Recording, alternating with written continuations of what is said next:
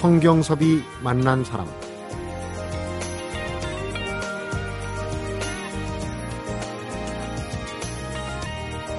중국의 대표적인 병법서 가운데 36개라는 게 있어요. 분리하면 무조건 피하는 게 상입니다. 36가지의 계략을 담아놓은 책인데요. 이 중에 20번째, 제20개가 바로 혼수 모어 전략입니다. 물을 휘저어서 진흙탕으로 만들어 놓은 다음에 고기를 잡는다는 뜻인데 아무리 탁해진 물도 시간이 지나고 나면 맑아지죠. 또 그렇게 시간이 흘러서 물이 맑아지길 기다리는 시간이 바로 이 주말이 아닐까 싶습니다. 성경섭이 만난 사람 오늘은 임진모 음악평론가, 오은영 영화 컬럼니스트와 함께 가수와 또 배우를 만나보는 시간을 가져봅니다.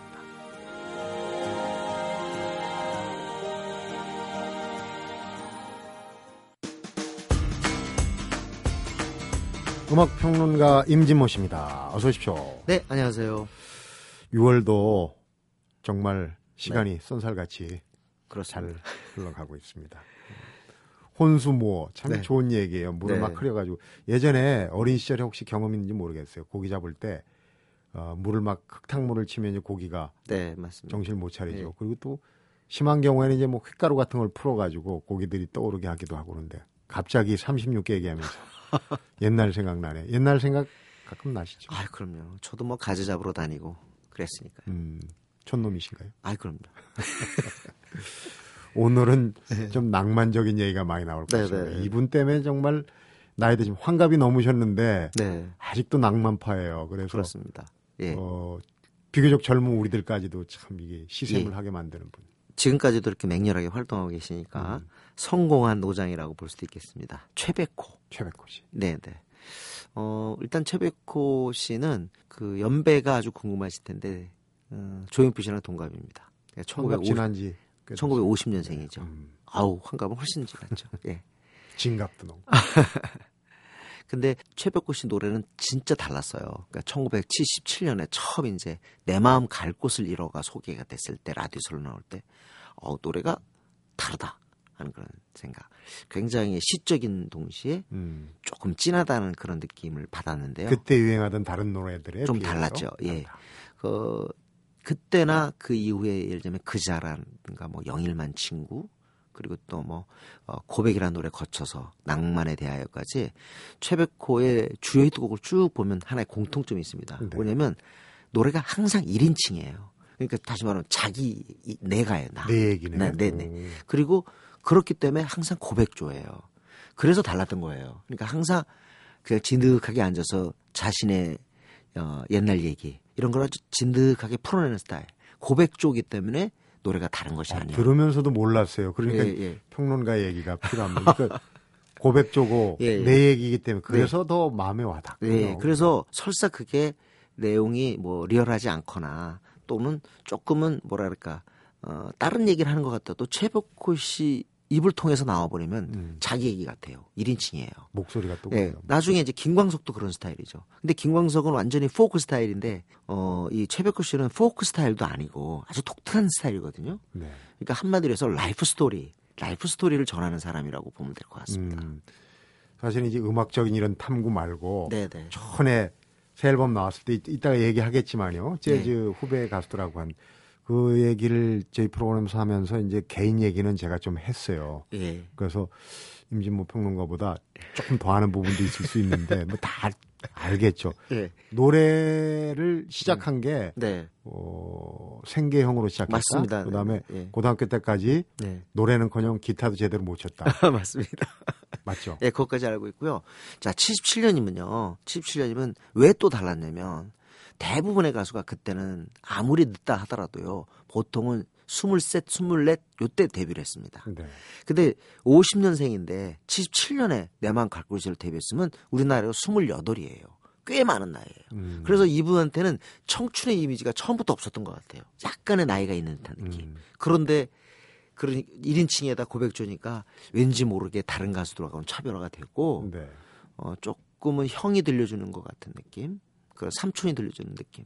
처음부터 그런 게 있었던 거죠. 네. 그 늦게 데뷔를 하게 된 것도 네. 아까 이제 생기형이라고 그랬는데 노래를 하긴 그 전에 했지 않습니까? 예, 예. 부산이 네, 고향이죠. 거지. 예. 음악 살롱에서 많이 이제 현장 경험을 쌓았다고 볼 수 있는 데뷔하게 된 계기도 좀 독특하더라고요. 어, 하수영 씨 얘기죠? 네. 네네.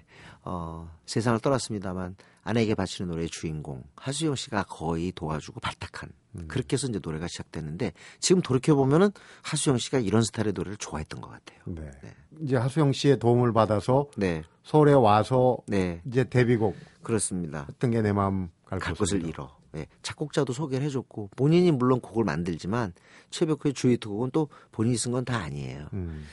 그래서 어쨌든 그때 저는 기억에 생생한 게 이병전야가 있어요. 사실은 나중에 뭐 서른 즈음에나 훈련소 가는 길이라든가 그런 노래들 또는 이병열차 안에서 같은 입대를 앞둔 청년들을 위한 노래가 있어요. 네. 근데 이 그 시작이 바로 이병전야입니다. 이거. 오리지널이 예, 이병전야인데 이병전야가 또래가 우리 또래가 불러주는 이병전야가 아니라 어 그때 유행하는 시기에 봤을 때는 형이 불러주는 노래였어요. 음. 그래서 굉장한 위안도 받고 위로를 받지 않았는가 네. 생각이 듭니다. 군대 가기 전에 네네. 그 심리 상태는 참 오묘하거든요. 여성분들은 잘 모릅니다. 그 얘기하면 또 여성분들은 애 낳는 얘기를 꼭 하시는데 아이 그래가지고 진짜 그 내만 갈 곳을 잃어 이게 워낙 히트하다 보니까 아 이거 진짜 가을에 가을엔 떠나지 말고 하얀 겨울에 떠나야 되나. 남녀가 이제 사귀고 있다가 아 이거 진짜 헤어지고 싶은데 가을에 이 노래 때문에 가을에 못 헤어지고 음. 좀더 길게 끌고 갔다는 그런 친구도 있습니다. 네, 설이죠. 최백호 씨 어, 얘기를 하다 보니까 노래를 그 네. 목소리가 문득 듣고 싶은데 오늘은 그 노래가 어떨지 싶어요. 이제 경상도 사나이의 네. 아, 네네. 부드러운 어, 음성으로. 그것도 잊을 수가 없는 게 사실은 사투리가 노래 나오지 않던 때거든요. 네. 이때가. 근데 그자라고 하는 이 경상도 사투리를 써서 불렀는데 지금 생각해도 내 마음 갈 곳을 일어나 이병 전하나 이 노래가 다 하나같이 그렇게 진득해요. 음. 이렇게 툭 앉아가지고 내 얘기 좀 들어봐 하는 그런 스타일의 노래죠. 음, 그렇지 않니? 그게 그자죠. 맞습니다. 네. 그 사람이 아닙니다. 한번 들어보고 가겠습니다.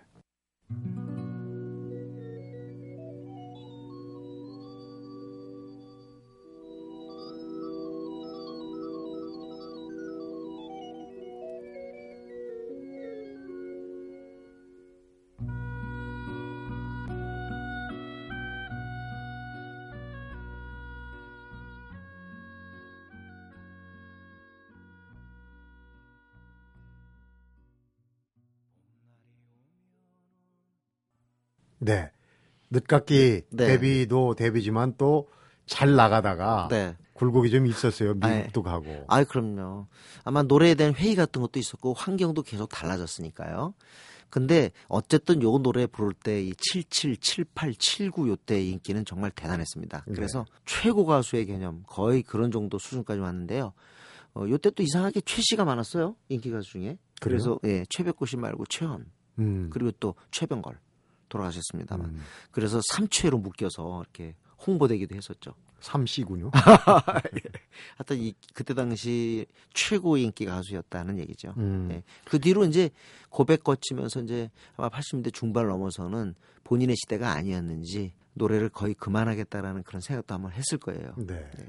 그런데 그렇게 끝나는 줄 알았는데 네네. 얼마 전에 재즈와 접목해서. 어, 예전 곡도 다시 예. 리메이크라고 해서 했는데 전성기 때보다 오히려 예. 분위기나 목소리가 더 좋다 이런 평을 아 그러니까 지금 받아요. 그게 핵심인데요. 모든 가수나 또는 음악 관계자들이 요즘 최백호 씨 노래 또는 현장에서 또는 콘서트에서 이렇게 들으면 옛날보다 노래를 더 잘한다 하는 음. 그런 얘기를 하는데 사실은 이제 그 박주원 씨 기타리스트랑 맞춰서 부른 노래도 아주 대단히 좋았지만 어, 길 위에서라는 곡을 발표했어요. 네. 거의 고백 역시 이것도 처음부터 고백조였는데 정말 어, 소리가 그러니까 한마디로 진실한 소리.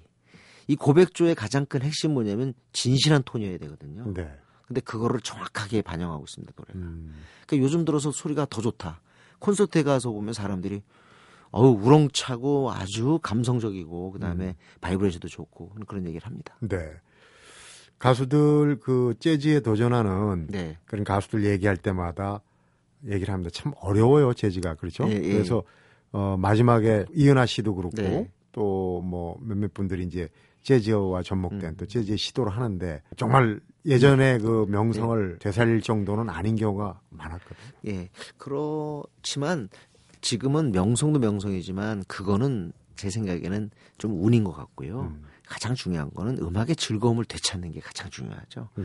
저는 최백호 씨가 근래 이제는 나이가 많이 드셨습니다만은 바로 그 음악의 즐거움을 다시 찾았다는 점에서 낭만에 대하여가 다시 또 최백호를 만든 것 같아요. 음. 이 노래가 우연한 기회에 TV에 삽입돼 가지고 주목을 받으면서 어 그야말로 최백호라는 이름이 다시 신세대들 사이에서도 회자되는 그런 아주 결정적인 계기를 잡게 된 거죠. 음. 참 독특하신 분이에요. 얘기를 네네. 해볼수록 네, 화가 네, 로 개인전도 가지시고 그렇습니다. 또 TV에 네. 탤런트로 출연도 하시고 뭐 음. 꿈이 너무 많아요. 그래서 그때 아 그리고 지금 또 라디오 DJ로서도 자리를 잡아가지고 굉장히 뭐 지금은 이제 안정된 프로그램으로서 인정을 받고 있습니다. 음. 그러니까 우리 그 예전에 밴드한테 네. 그 상당히 각광을 받았던 스타들이 이렇게 이제 네, 만남을 예, 때로는 또 모양을 바꿔서 때로는 옛날 거를 다시 음. 들려주면서 이렇게 해주는 게 네, 대중가요의 그 팬들한테는 네. 또 행복이기도 하고. 네. 제 생각에는 그러한 것들이 계속 우리한테는 지금 되게 필요해요. 그러니까 배따랑 노장들의 꾸준한 활동이 음. 귀감이 될 수 있습니다. 네. 그리고 무엇보다도 저는 최백호 씨를 통해서 가수들 또 아티스트들은요 자기를 전달할 줄 알아야 됩니다. 다시 말하면 아까 제가 1인칭이라는 표현을 썼는데 네. 가장 핵심은 자기 자신을 전달하는 데 있거든요. 그런 느낌을 갖다가 압도적으로 전해줬기 때문에 최백호 씨의 생명력이 긴 것 같아요. 음. 예를 들자면 노래가 그땐 좋은데 나중에는 좀 실증난다라는 경우도 있고 왜냐하면 그게 자기한테 가슴에 안 와서 그래요. 네. 본인의 얘기를 진실하게 전달해야 그게 듣는 사람들하고 이렇게 한마디로 대화가 가능해지거든요. 최백호의 노래들이 아직도 생명력을 갖는 건 바로 그 1인칭 자기 음악을 했다는 거 음. 그런 느낌을 줬다는 거 네. 바로 거기서 비롯되는 것으로 생각됩니다. 제일 그 최백호 씨한테서 네, 저만 그런지는 모르겠습니다만은 그 얻어내고 싶어하는 듣고 싶어하는 그런 분위기가 낭만이 아닌가 앞에도 이제 맞습니다. 낭만파 네, 예. 지금도 저 연세에 낭만 부러움 시샘을 받을 정도 이런 얘기를 했는데 근데 낭만에 대하여 그 가사가 결정적이었어요. 다시 못 올 것에 대하여 낭만에 대하여. 음. 그러니까 그게 나이 40대 후반 정도에 중후반이 되면서 지금 뭐 40대 중후반 나이가 아니지만 이 노래가 히트될 때만 해도 40대 중후반이면 나이 많은 거였거든요. 네. 본인 나이가 그렇게 됐고. 그래서 나이가 좀 들어가고 있는 사람들이 느끼는 어떤 회한이라든가 또는 과거에 대한 그리움 같은 것들이 이 가사에 압축이 돼 있습니다. 낭만에 대하여. 네. 그래서 뭐 인기 차트 1위를 안 차지했어도 다른 곡들은 1년 만에 생명이 끝나는데 이 노래는 5년, 10년, 15년 이렇게 흘러온 거죠. 음. 여행을 하면서 네. 그런 생각을 하시는 분들이 많다 그래요. 낭만에 대하여에 음, 그 나타난 그런 정경들을 한번 만나봤으면 그러니까 그럼요. 낡은 카페, 첫사랑 순이도 있고 음, 또 도라지 위스키. 맞습니다. 그래서 그것 때문에 본인 라디오 프로그램도 낭만 시대일 걸요? 낭만 시대 예, 예, 그렇죠. 그렇습니다. 네. 낭만 얘기하다 보니까 정말 낭만의 대화를 음. 한번 또 들어보고 네. 싶은 생각이 듭니다. 가사를 한번 곱씹어 보면요, 아 진짜 가사 좋다. 아 정말 나이 든 사람들은 그냥 절절한. 아 봄, 여름, 가을, 겨울에 김종신 씨도 이 노래 듣고서 네, 뭐 만들어야 되겠다 해가지고 곡을 만들 정도로 답가를 만들 정도로 이 노래는 신세대들 젊은 사람들 사이에서도 대단한 인기를 모았죠. 네. 오히려 뮤지션들한테도 영감을 주는 네, 그렇습니다. 어, 네. 그러니까 그런 영감을 줄 수 있는 또 영감을 가진 노래 낭만에 대하여 오늘 마무리곡을 한번 들어보도록 네. 하겠습니다. 가수를 말한 최백호 씨 편 오늘 얘기 잘 들었습니다. 임진모 씨 수고했습니다. 네, 고맙습니다.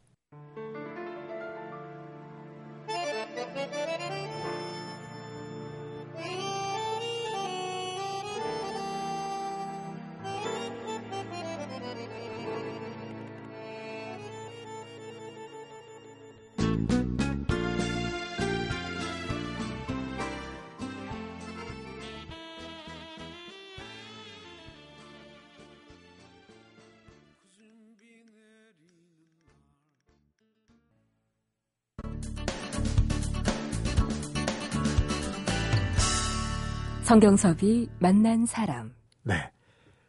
영화 칼럼니스트 오은영 씨와 함께하는 배우를 만나답니다. 오은영 씨 어서 오십시오. 네, 안녕하세요. 오늘 벌써 우리가 소개한 배우가 여섯 번째 배우가 네, 탄생을 벌써, 합니다. 네. 그 보통 배우 어떤 배우 이야기 나눠볼까 많이 준비하면서 네. 어, 고민 많이 하거든요. 골 아프죠. 네. 아이, 골 아프진 않습니다. 즐겁습니다. 네. 근데 이 배우는 유독 어떤 수식어로 먼저 소개를 해야 되나 고민을 많이 했습니다. 음, 그러면 이제 운을 한번 떼보세요. 제가 한번 맞춰보겠습니다. 뭐좀 뻔할 수도 있지만 뭐 캐스팅 1순위, 흥행 보증 수표, 뭐 국민 여배우, 아, 또 눈웃음과 미소가 아름다운 배우? 네. 그리고 하나 결정적인 게 있어요. 칸의 여왕. 칸의 여왕. 네. 앞니마가 시원한 여배우 전도연 씨죠. 네, 맞습니다. 네. 그리고 저는 고민 끝에 이 수식어를 붙이기로 했습니다. 평범함이 곧 비범함이다. 라는 얘기가 가장 잘 어울리는 배우다. 네. 라고. 그러니까 참 평범한 외모를 가지고 있어요. 물론 예쁘고 뭐 아름답고 또 단아한 이미지도 있고 하지만 어떤 굵직굵직하고 강한 인상을 주는 뭐 다른 여자 배우들과의 얼굴을 굳이 비교를 하자면 뿐이지 그렇죠. 미모죠. 그럼요. 네. 하지만 조금은 뭐 평범하고 또 그게 더 자연스러워 보이는 매력을 가지고 있습니다. 네. 또 연기하는 걸 볼 때도 연기를 하는 게 아니고 그냥 저렇게 사는 하나의 인물인 것 같아서 너무나 자연스럽게 느껴지는 음. 그런 연기를 하고 있죠. 다큐멘터리 같은 건가요? 그럼? 네, 약간 너무 잘하니까 연기를. 하지만 그런 평범함과 자연스러움 속에서 발견되는 비범함이 가끔 무섭다. 뭐 이런 생각이 들 때가 있을 정도로 네. 참 묘한 그러면서 대단한 그런 연기력을 보여주는 정말 top class 여자 네. 배우라고 얘기를 하고 싶습니다. 음, 그리고 특히 영화 선택을 하는 걸 보면 와 저런 선택을 하네 깜짝깜짝 이렇게 놀란 적이 있었습니다. 네. 허를 찌른다 뭐 약간 이런 표현이 좀 맞는 것 같은데 이렇게 흘러갈 것 같으면 또 저렇게 튀고 또 저렇게 가겠다 싶으면 또 이런 역할을 맡고 뭐 음. 이런 경우가 굉장히 많이 있었죠. 네. 저도 참 좋아하는 배우인데 지난주에 톰 행크스가 이제 80년대 말 90년대 그 슬럼프가 올 뻔했을 때 이제 이미지 변신했다. 그 얘기가 갑자기 기억나는데 네. 전도연 씨도 초기 작품부터 이렇게 보면은 변신을 많이 했고 그런 생각을 갖는 사람들이 많을 거예요. 평범해 보이면서도 굉장히 야무지게 보여요. 네, 지금 우리가 맞습니다. 속된 표현으로 야물딱지다 네, 그러는데. 맞아요. 정말 네. 말씀하신 것처럼 어떤 배우로서 캐릭터를 만들어가는 방법이나 자신의 배우 커리어를 쌓아가는 걸 보면 아, 참 똑똑하다. 이런 생각을 저는 늘 하고 있었는데 음, 어느 인터뷰를 보면서 전혀 다른 사실이었구나 이렇게 생각하면서 놀랐던 기억이 납니다. 네. 그 인터뷰에서 이렇게 얘기했었어요. 그러니까 저는 이 전도연 씨가 뭔가 전략적이고 계획적으로 자기의 어떤 배우로서의 이미지를 만들어가는 줄 알았는데 의외로 이 본인의 평범함을 자기가 알고 음, 참 그때그때 어떤 순수한 본능에 충실해서 그 당시에 본인의 감성과 가장 잘 맞아떨어지는 작품을 고른다. 뭐 이런 내용이었던 것 같아요. 있는 그대로 했다는 네. 얘기예요. 그러니까 전작과 다른 뭐, 뭐 뭔가를 보여주겠다 이런 목표나 계획 같은 거 아니고 그냥 그저 순간순간 최선의 선택을 한다 이렇게 얘기하고 있었습니다. 네. 그리고 그때그때 어떤 감정과 본능에 가장 충실해서 그 빛이 가장 크게 발했던 선택이 영화 해피엔드 라는 생각이 드는데 보는 사람들은 의외였는데. 네, 저는 이 영화 전후로 전도연 연기 인생의 이막이 열렸다라고 생각을 하는데 이 영화는 잠시 후에 소개를 바로 해드리도록 하고요. 네. 이 전도연 씨는 원래 이 우리들의 천국, 뭐 종합병원, 젊은이 양지 이런 TV 드라마에서 주조연을 하다가 음. 영화 배우로서는 처음 얼굴을 알린 게 영화 접속이었습니다. 아, 접속. 네. 이첫 영화입니까? 저는 네, 보긴 봤어요. 꽤 오래됐는데 그게 전도연 씨 영화 데뷔작인지는 오늘 처음 알았습니다. 네. 당시는 이 한석규 씨가 최고 인기를 누리고 있었던 때고요. 네. 옆에 공동으로 주연을 맡은 이 여자분 전도연에 대해서는 어 글쎄 뭐 이런 반응이 사실은 그때 영화계에 있었다고 합니다. 네. 하지만 이 영화의 최대 수혜자가 바로 전도연이 되면서 어, 본인의 존재를 확실하게 알리게 되는 계기가 되었습니다. 네. 그 그때만 이후- 해도 네. 그때만 해도 접속이 사실은 다른 의미가 아니고 채팅, 채팅. PC 통신 네. 그때는 막 지금은 뭐 휴대전화로 통화 대신 이렇게 문자로 날리고 하지만 그때는 네. 아주 독특한 방식이잖아요. 맞아요. 상대방이 누굴까도 네. 잘 모르고 PC 통신이란 참 오래된 단어처럼 느껴지는데 네, 그 그때는 접속 아니겠어요? 그때도 굉장히 트렌디했던 음. 그런 소재였는데 이 영화는 OST 그 A Lover's Concerto가 또 너무 인기가 커서 네. 그 음악 덕분에 어, 영화도 더 훨씬 많은 인기를 얻었던 그런 걸로 기억을 합니다. 네. 자, 그리고 그 이후에 박신양 씨와 출연했던 이 여의사와 건달의 정말 눈물 쏙 빼는 영화 약속을 통해서 멜로의 여왕으로 또 자리를 잡게 되죠. 네. 네. 그리고 말씀드린 이 해피엔드가 드디어 나옵니다. 음. 저는 이 전도연 연기 인생의 최고의 전환점이라고 이제 세- 얘기를 하고 싶은데 접속, 약속을 통해서 사람들은 당연히 뭐 또 다른 멜로나 어떤 로맨스 영화를 기대하고 있었는데 당시 이 영화 홍보 카피가 전도연이 벗었다였습니다. 그러니까 정말 자극적인 그러나 사실이었던 그 멘트가 말해주듯이 네. 상당히 파격적인 노출 또 배드신으로 영화기를 발칵 뒤집어 놨던 기억이 있어요. 생각보다도 전도연이가 저 정도의 노출을 본 사람들은 깜짝 놀랐습니다. 놀랐어요. 네. 그러니까 그리고 내용도 굉장히 셌었죠. 그러니까 정부를 만나기 위해서 어린 딸한테 수면제를 먹이고 밤에 길을 나서는 음. 여자 주인공 역을 맡았습니다. 어떻게 보면 막장 드라마 여주인공 같은 캐릭터이기도 한데 전도연 씨는 이렇게 이 인터뷰에서 그 출연을 어떻게 결정했냐 이렇게 얘기했더니 결코 용서받을 수 없는 여자지만 그 여자의 외로움을 강하게 느꼈다. 그래서 출연을 결심했다라고 음. 이제 얘기를 했습니다. 그리고 이 영화 속의 여주인공 이 최보라라는 인물을 결코 미워할 수만은 없게끔 정말 깊은 감정과 감성으로 잘 표현해내면서 본인의 존재감, 스타성을 확실히 또 올리면서 이 해피엔드 영화 자체가 비평가들이 어떤 환호를 크게 받았던 수준 있는 영화로 올려놨었죠. 네. 그러면서 이제 전도연 씨는 흥행 보증수표다. 그런 얘기를 듣는 네. 몇안 되는 배우 반열에 올랐어요. 그리고 나서 또 허를 찌르는 캐릭터로 컴백합니다. 그러니까 해피엔드를 보고 나서 약간 이제 전도연 씨한테 아, 좀 센 그런 이미지를 갖고 있었는데 다음에 출연한 영화가 나도 아내가 있었으면 좋겠다라는 로맨스 영화였어요. 네. 그러니까 완전 민낯에 머리 질끈 묶고 검정 뿔테 안경 끼고 이 요구르트 뒷면 깨물어서 쪽쪽 빨아먹는 그러면서 이 설경구를 향한 애틋한 짝사랑을 연기했던 정말 순수하고 여리고 착하디 착한 모습을 보여주면서 관객들을 이렇게 혼란에 빠뜨립니다. 냉온탕으로 왔다 갔다 네, 하게. 바로 그 표현이 한 맞는. 것 같아요. 네. 그리고 어, 이어가면서 뭐 직접 액션까지 하면서 진한 화장 또 거침없이 내뱉는 욕설이 나왔던 이 피도 눈물도 없이라는 영화도 있었고 네. 또뭐 인어공주를 통해서는 뭐 신경일적인 딸내미 또 엄마의 젊은 시절 이 1인 2역을 또 굉장히 또 사랑스럽게 소화 하면서 그의 영화 감독이 뽑은 최고 여우 주연상도 수상을 했었고 네. 또 에이즈에 걸린 다방 여, 여종업원 역할을 맡았던 맡았던 너는 내 운명 너는 내 운명. 황정민 씨와 황정민 이 씨하고. 연애실에서의 어떤 애틋한 그 장면이 잊을 수가 없는데 그런 영화들 통해서 또 눈물의 여왕으로 다시 음. 거듭나기도 하고 스캔들이라는 그 배용준 씨랑 나왔던 사극에서는 네. 정숙한 어떤 숙부인 어떤 정실을 지키는 그런 어, 단아한 모습을 보여주기도 했었죠. 정말 왔다 갔다 네. 좋게 강약, 얘기하면 강약. 다양한 역할을 소화를 해냅니다. 너는 내 운명 얘기하니까 그때 생각이 나요. 저도 이제 뭐 보면서 약간 찔끔거리는 스타일이긴 한데 네, 굉장히 이건 그 최루탄 정적인 요소가 있어가지고 네, 옆에 있는 남자분들 그래 눈물은 나오는데 대놓고 손수건 꺼낼 수는 없고 뭐 네. 그 서로 눈치 보고 그랬던 기억이 네, 납니다. 흥행에도 굉장히 성공을 했고 음, 전도연이라는 배우에 대해서 정말 다시 한번 아, 눈물의 여왕 이런 멘트를 네. 할수 있게 했던 그런 영화였죠. 빼놓고 갈 수 없는 게 이제 나옵니다. 앞에 힌트에서 네. 칸의 여왕. 네, 여기가 이제 뭐 정점이라고 또 더 정점이 올라갈 수도 있겠지만 네, 참 산막이 열린다고 봐야 되는 거죠. 자, 오아시스 그리고 박가사탕을 맡은 만, 만든 이창동 감독의 영화입니다. 그리고 송강호와 공동 주연을 했던 미량이란 영화로 2007년도 깐느 영화제 음, 여우 주연상.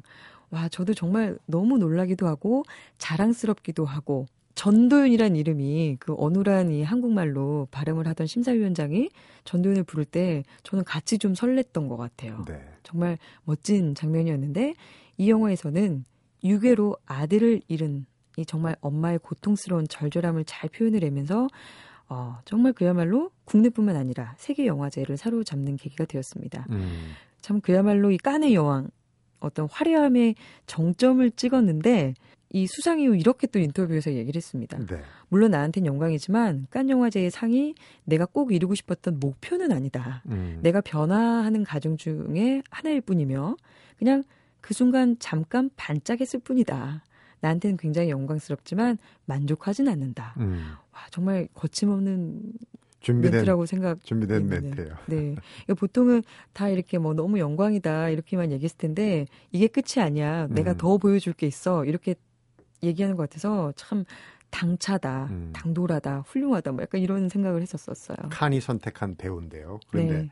지금 이제 여러 변신 또 뭐 강약 강약 얘기를 했는데 이제 또 전도연 씨가 어떤 영화로 어떤 모습을 선보일지 궁금해요. 지금 예정돼 있는 제작하고 있는 영화가 이- 있죠. 네, 집으로 가는 길이라는 새 영화 집으로 얼마 전에 길. 촬영이 끝나서 후반 네. 작업에 들어갔는데 마약 배달을 했다는 누명을 쓰고 음. 프랑스 교도소에 갇히는 정말 평범한 주부의 전혀 평범하지 않은 이야기를 그리는 영화입니다. 실화 같아요.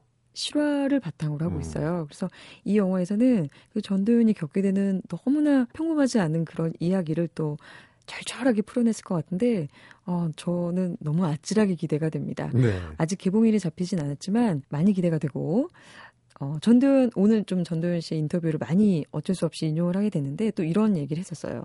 나에게 좋은 영화란 즐길 수 있는 것이고 좋은 영화란 즐길 줄 아는 것이다라고 음. 얘기를 했는데 참 즐기는 게 정답이다라는 이 평범한 말마저도 비범하게 느껴지게 하는 그런 매력을 가진 그런 배우라고 생각합니다. 네, 본인이 연기를 즐기기 때문에 또 그 영화 속에 나오는 전도연이라는 배우를 또 관객들이 즐기는 게 아닌가 하는 생각이 들어요. 네. 오늘 배우를 만나다 칸의 여왕 전도연 얘기 잘 들었습니다. 오은영 씨 수고했습니다. 네, 고맙습니다.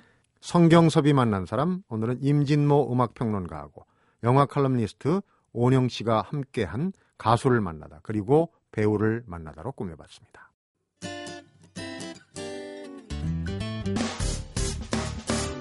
기쁠 때면 내게 행복을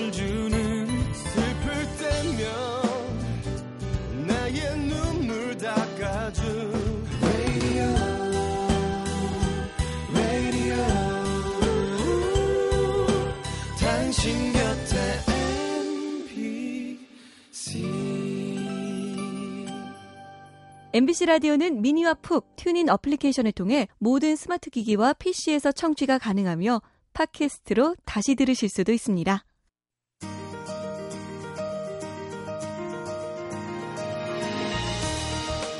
영화를 보고 나오면서 시간의 길이에 대해서 생각을 하게 됩니다. 90분이라는 시간을 러닝타임 90분짜리 영화를 보는 것에 사용했을 때, 또 아무것도 하지 않고 흘려보냈을 때, 분명 차이가 있죠. 그 차이가 무엇인지는 아무것도 하지 않았을 때는 느끼지 못하지만, 영화를 보고 나올 때 분명히 느끼게 돼요. 단지 시간을 죽이는 차원이 아니었다는 그 무언 말이죠. 주말 시간입니다. 잘 만들어진 러닝타임 90분짜리 영화 작품 같았으면 좋겠습니다. 성경섭이 만난 사람 오늘은 여기서 인사드립니다.